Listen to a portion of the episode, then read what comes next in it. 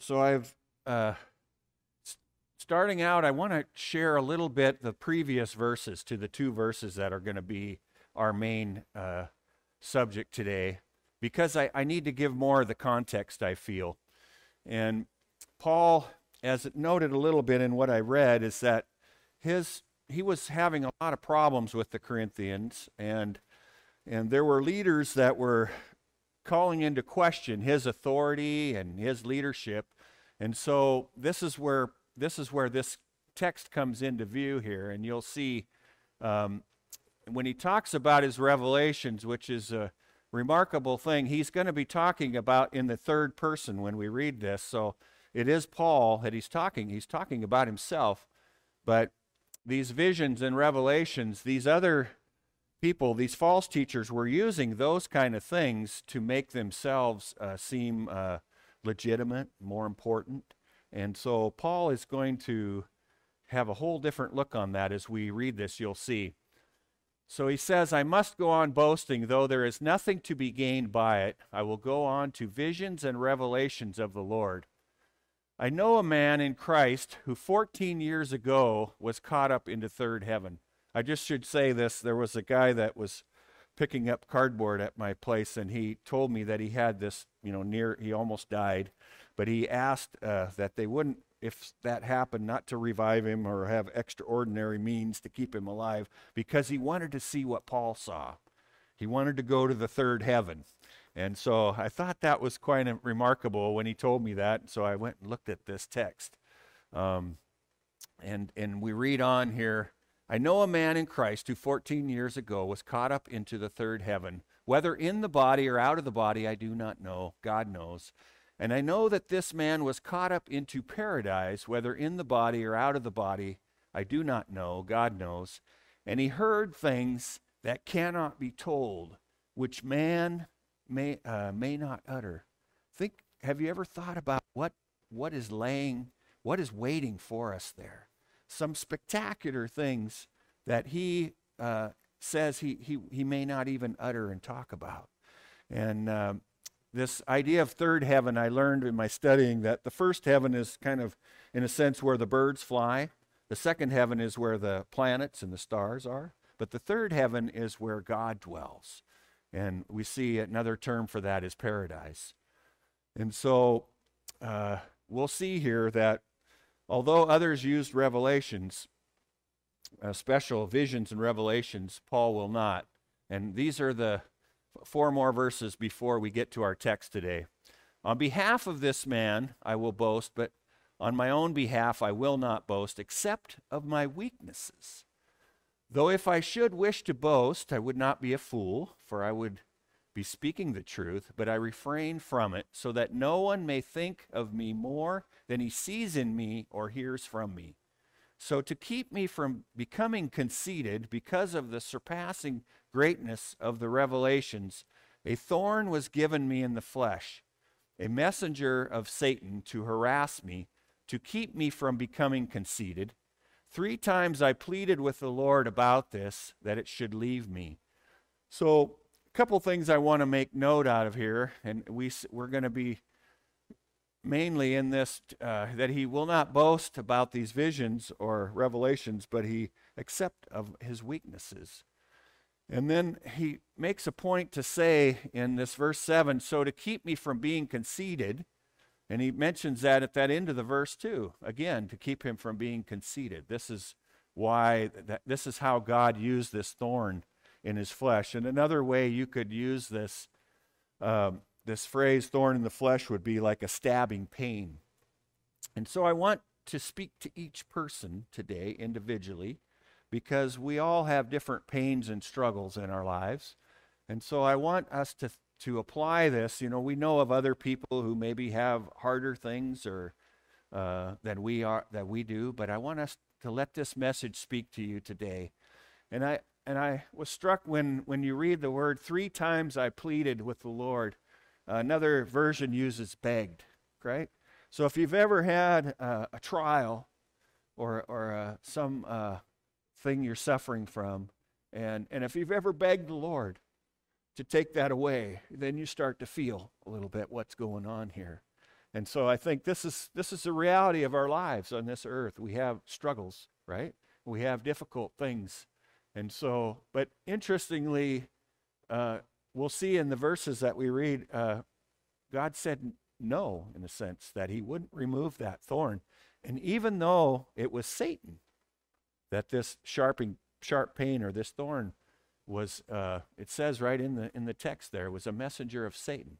But God used this in his life, in Paul's life, to keep him from being conceited. And it's interesting to note that Jesus prayed three times also to have the cup removed. But uh, Jesus, uh, the answer in a sense was also uh, no. He had to he had to drink that cup, right, to in order to uh, for salvation for us. And so these are are good uh, words to think about for the context, and just be, be thinking today about whatever trials or struggles that may be in your life. and so, this first point, if you have your bulletin, I have three points on there, and this is the first one that God's grace is sufficient. And we see in our text, this is the first verse that I'm going to break up into pieces and look at, and I'll read it through here. But he said to me, My grace is sufficient. So, this is God's answer. For my power is made perfect in weakness. Therefore, I will boast all the more gladly of my weaknesses, so that the power of Christ may rest upon me. And so, as we go through this, I want to just uh, start out by, by uh, breaking this first phrase, My grace is sufficient for you. And the first point I want to make here is this is Jesus responding to Paul. Now, I wouldn't have known this if I hadn't uh, read this in the commentary and studied it, but there's two pointers to it. We read in this verse 8, three times he pleaded with the Lord about this. And then in verse 9, it, it talks about uh, so that the power of Christ may rest upon me. And, and normally when we pray, we pray to our Heavenly Father, right? But it's okay to pray directly to Jesus. And, and the reason I found this striking was because Jesus uh, was a man, right? He walked, he, was 100% man, 100% God. He walked on this earth in his humanity. And so he knows our weaknesses. We sing that song, Jesus knows our every weakness, right? So um, he experienced weakness. Uh, he was without sin. So, in that way, he was different than us, but he did have uh, moments I was thinking about when he was in the wilderness for 40 days without food. Think about how weak that would make you feel. And so, Jesus, to, to go to him with our prayers directly, I found was a beautiful thing. And then it's Jesus responding to him, saying to Paul, uh, My grace is sufficient for you. and this word grace can also be interpreted favor or love. And I as I studied this, if you think about whatever struggle or trial you're going through, if you think about Jesus saying to you today, uh, Norma, my favor is sufficient for you, or my love is sufficient for you, right? When, when we go through struggles, uh, think about Jesus specifically calling you by name saying, Steve, my love is sufficient for you. It, it has more impact when we think about our Lord and Savior direct, uh, directly addressing us, letting us know that His love is sufficient. And then another thing we, with, with this word grace, oftentimes where you see the word grace, you could just put the name Jesus in there. So I could use, I could do the same thing and I could say to Norma, Jesus is sufficient for you, right? We need more of Jesus. This is, this is the, the, the, the life of a believer, of a Christian. We need more of Jesus. And so we can uh, recognize that Jesus is enough. We sang that song, very first song about grace is enough, right? We could say, Jesus is enough. For whatever you're going through, whether God removes that pain or not, Jesus is enough. And so uh, I want to spend a little time talking about this sufficient uh, part of this phrase, My grace is sufficient for you. And I have uh, the first point I want to make it's, is, is sufficient for today's troubles. And oftentimes, if you look back on your life, you see that God brought you through many different struggles, maybe, and trials. But it seems that the troubles that are in the present are the hardest, right? Sometimes uh, the troubles past, they seem to get smaller over time, or we, we tend to forget about them. But the troubles that we're in now sometimes seem the most difficult and the most pressing. And so I just want to assure everyone that His grace is sufficient for today's troubles. And in one of the commentaries, they had a number of bullet points that we can look at about this grace um, and, and its sufficiency to do these things. And so I want to read these through with you. So His grace is sufficient to uphold you. I was thinking the other day, even in my own personal life, uh, you know, there's different challenges sometimes with work and family and marriage, and and uh, I would say I was kind of almost at a breaking point. Now, for me, that would have been crying, tears, uh, but just that reminder.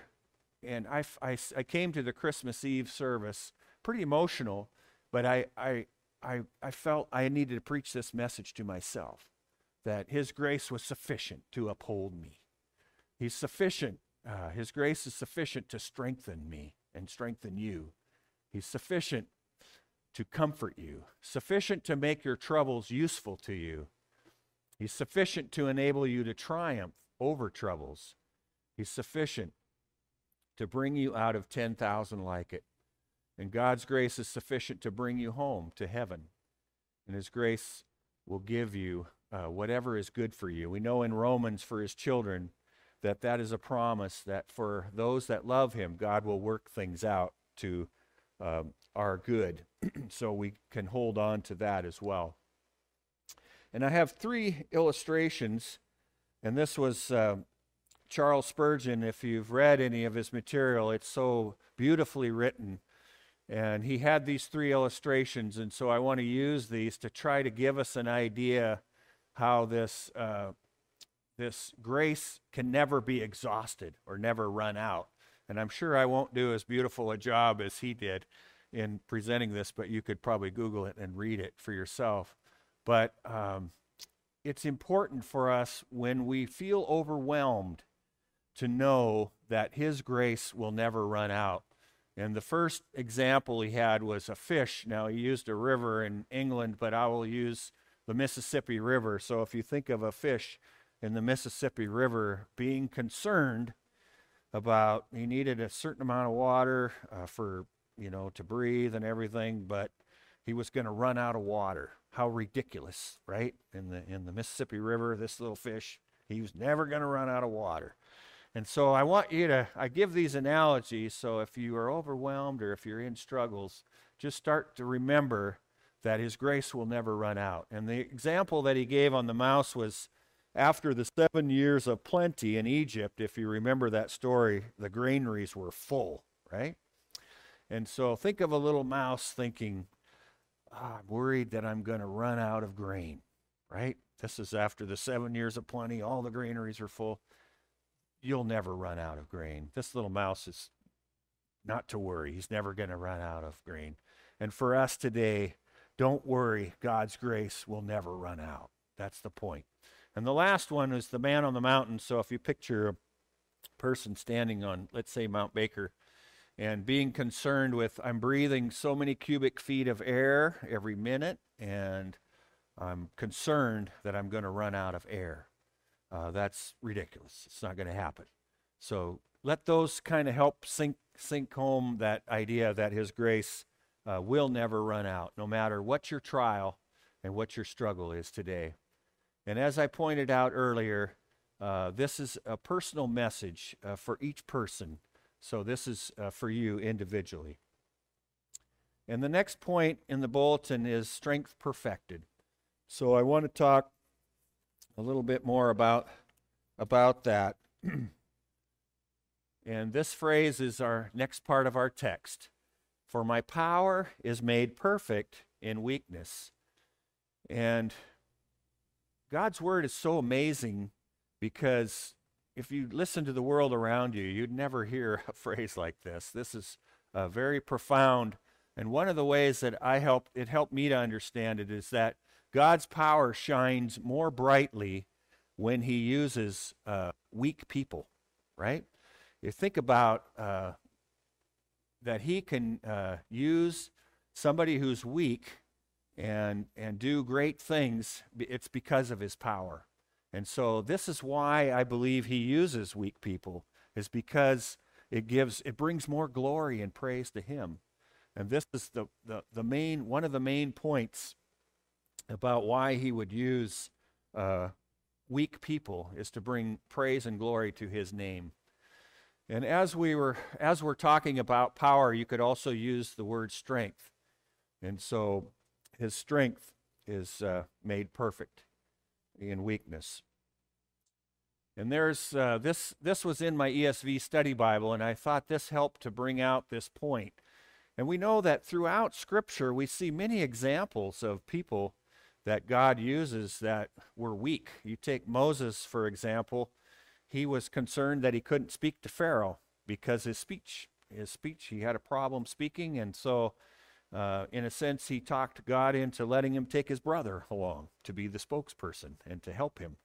And so, throughout the Bible, uh, you could look at Gideon as an example, even David. Uh, remember when this, the prophet Samuel was looking at all the brothers, right? The brothers were coming in and they were tall and strong and but no, he, he was kept on looking. That was not the person that God was choosing, but it was the little shepherd boy out in the field. And that's who God wanted to use. And so this theme runs throughout the Bible, including the disciples uh, who were fishermen. And think about if you're going to start a church, would you not pick the highly educated Pharisees or you know people that had all the education, but he he picked fishermen, and so I think it's a, a theme that runs throughout the Bible. But I, I want to encourage each of us. I know I feel weak, but I don't know how you feel in your own life. but I'm hoping that this message gives encouragement to you if you feel weak, either to serve the Lord or to obey Him. You will you will be strengthened by this message. And I want to just read through this with you. And uh, we'll start out in 1 Corinthians here, 125. The weakness of God is stronger than men, we read in Scripture. By the way, there is no weakness of God. This is uh, a speech to kind of grab our attention, but the, if there was any weakness of God, it would be stronger than the smartest, strongest man, if you want to say it that way. Then it says uh, in verse 27 God chose what is weak to shame the strong, and in weakness and in fear, but in the power of God. And then the next one, uh, 1543, sown in weakness, raised in power. And 12:4, I will boast of my weaknesses so that the power of Christ may rest upon me. And then we have uh, some more here in 2 Corinthians 13:3, not weak in dealing with you, but powerful among you. He was crucified in weakness, but lives by the power of God. We also are weak in him, but live with him by the power of God. And then the last one here, 13:9. We are glad when we are weak, and you are strong. And so uh, Paul's earthly weaknesses, not his revelations, would be the platform perfect for perfecting and demonstrating the Lord's power. And so this is, should be an encouragement to us today that God would uh, use weak and ordinary people like us to make his power magnified, to make his power brighter, and to bring more glory uh, to his name where it belongs. And this is, uh, we read this one line here, uh, but I wanted to read this because this brings this point across. The foolishness of God is wiser than men. And as I shared earlier, there is no foolishness of God either. Uh, but still, if there was any, it would be wiser than the wisest man. And the weakness of God is stronger than men. For consider your calling, brothers. Not many of you were wise according to worldly standards. Not many were powerful. Not many were of noble birth. But God chose what is foolish in the world to shame the wise. God chose what is weak in the world to shame the strong. God chose what is low and despised in the world, even the things that are not, to bring to nothing things that are, so that no human being might boast in the presence of God. And because of him, you are in Christ Jesus, who became to us wisdom from God, righteousness and sanctification and redemption, so that as it is written, let the one who boasts boast in the Lord. And this is such an important point to just remember um, that we need to give God the glory. Christ's power dwelling in me. This is the next point uh, in our bulletins, the last point. And as we read in, in the text here, my grace is sufficient for you, for my power is made perfect in weakness. and so, uh, therefore, I will boast all the more gladly of my weaknesses, so that the power of Christ may rest upon me. And I, I through, I think a better translation would be dwelling in me than resting on me. Therefore, I will boast all the more gladly of my weaknesses, so that the power of Christ may rest upon me. And I wrote this down to uh, just to understand more of the, what's going on here. For my power is made perfect in weakness. God not only wanted to display his grace in Paul's life, but also his power. He not only wanted the apostle to be humble, but also strong. Because power is perfected in weakness, it was necessary for the fires of affliction to burn away the dross of pride and self confidence. Paul had lost all ability, humanly speaking, to deal with the situation at Corinth. He had visited there, sent others there, and written the Corinthians letters, but he could not completely fix the situation. He was at the point when he had to trust totally in God's will and power. And I was just struck by in our own lives, there are times where we can't fix things. I don't know about you, but I'm kind of a fixer. I like to fix things. And so if I if somebody tells me they have a problem, I put you on my prayer list and I'm hoping that God will heal you and I pray that way. And but but the reality is I've been on this earth long enough to know that there are some things that that don't get fixed. And sometimes in family situations, there's there's in a sense no fixing. We pray about it, we don't see a resolve. Sometimes I had a lady come and talk to me about her marriage, and she had received counseling and stuff, but she said, uh, "My husband won't change," and so in a sense, uh, there was no fixing that situation for for her. And and I think that when when we run out of uh, our own uh, trying to fix things, it's in a, in a, in a good sense, we go to the Lord in, in, a, in a more fervent way. And I wrote this as well to speak to that. It is when, un, it is when believers are out of answers, confidence, and strength, with nowhere else to turn but to God, that they are in a position to be most effective. No one in the kingdom of God is too weak to experience God's power. But many are too confident in their own strength.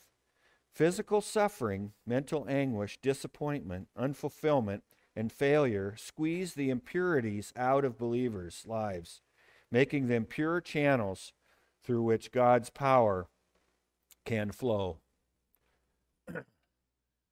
and this is our last verse here uh, this morning. For the sake of Christ, then, I am content with weaknesses, insults hardships, persecutions, and calamities. For when I am weak, then I am strong. And I was struck by that. Uh, there ha- I had some different translations on that. Uh, I'll catch up on here my notes here. Uh, so if you take the Phillips translation, he says in the ESV, "I am content." Okay, with weaknesses and and hardships and, and these other things. The Phillips translation says, I can even enjoy them. Now, that was uh, quite a step beyond being content in my mind. I don't know what you think. Uh, the King James says, uh, Therefore, I take pleasure in weaknesses, insults, hardships. Um, this kind of uh, it, it blows our mind to think about is that possible? With god's help i think uh, we can and, and it's for christ's sake right?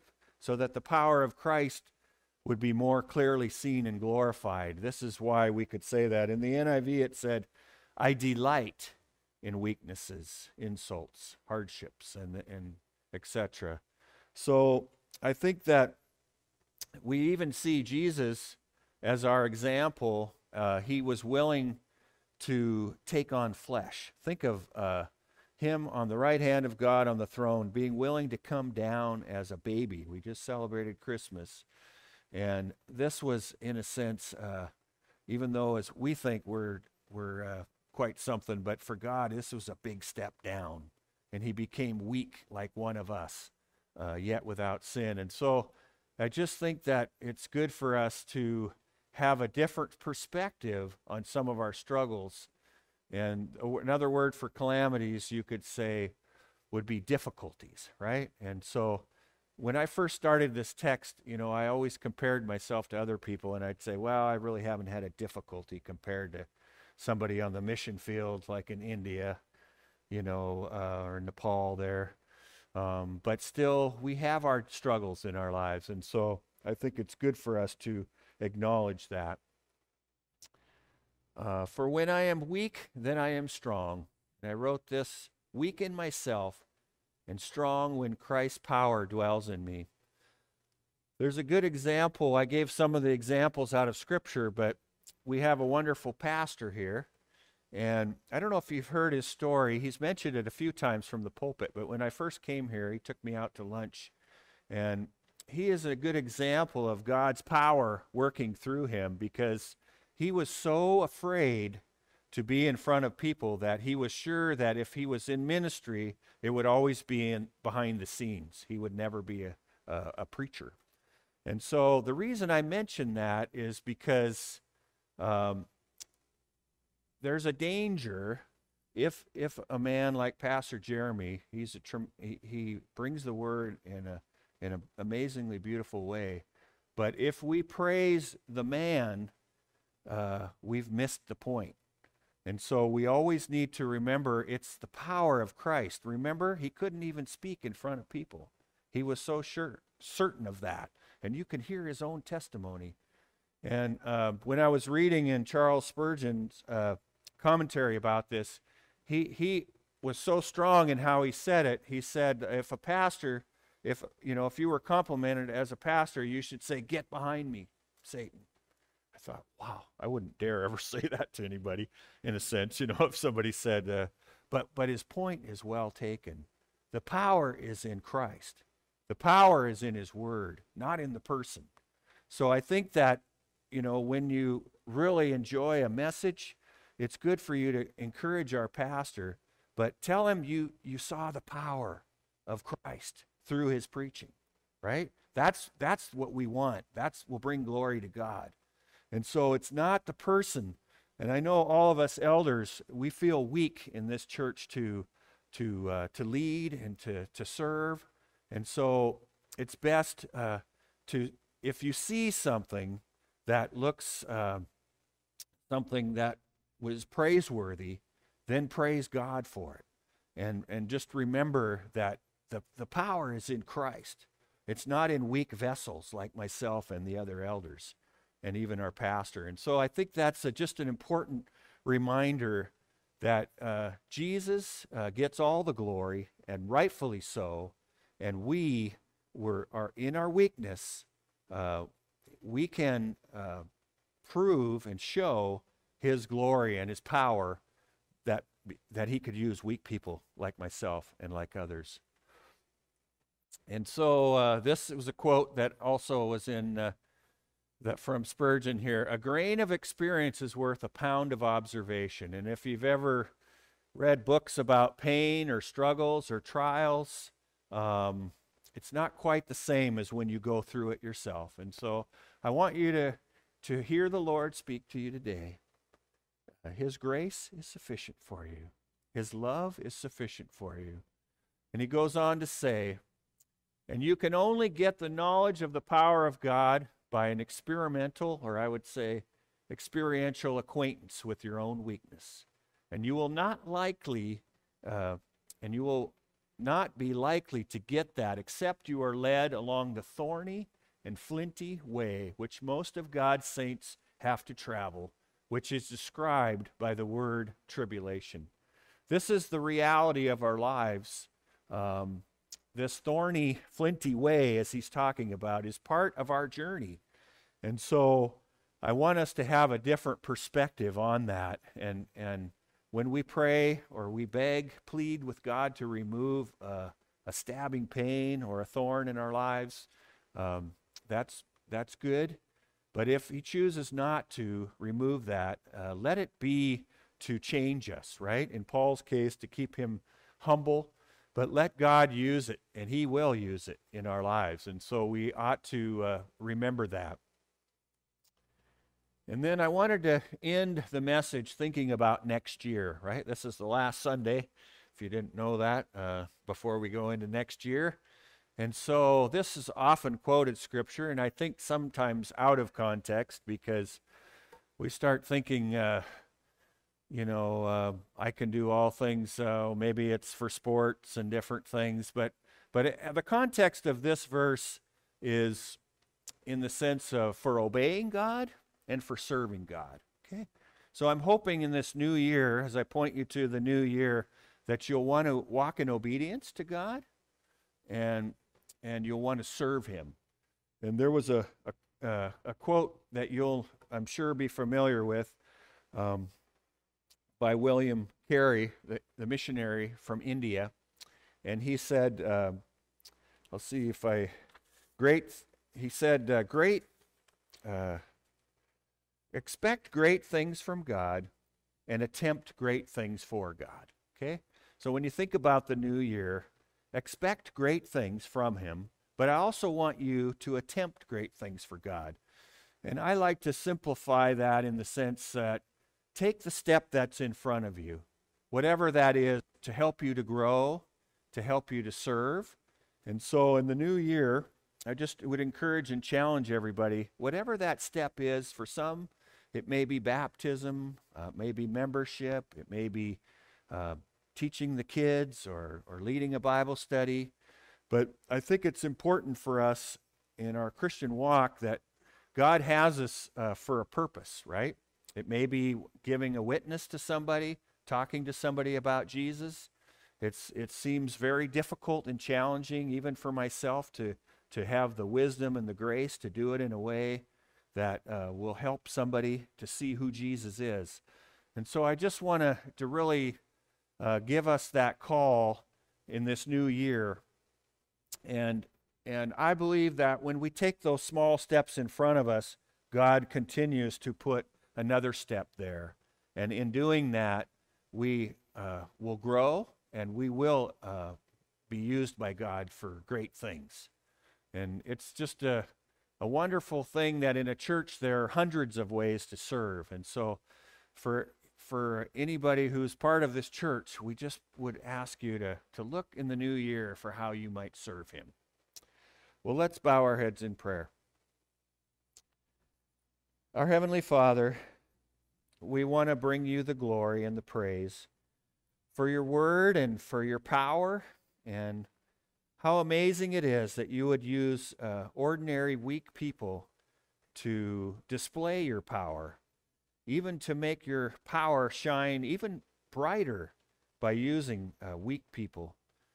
I just pray, Father, that we would look at this new year that's coming and we would ask you to grow us, to help us to walk in obedience and to serve you. Lord, we know that your word is true and that we can do all things when you strengthen us and help us to have that in our minds when we take uh, steps of faith. We take uh, steps that may be uncomfortable, but would help us to obey you and help us to serve you. Thank you again for your word. We pray this all in the name of Jesus, our Savior. Amen.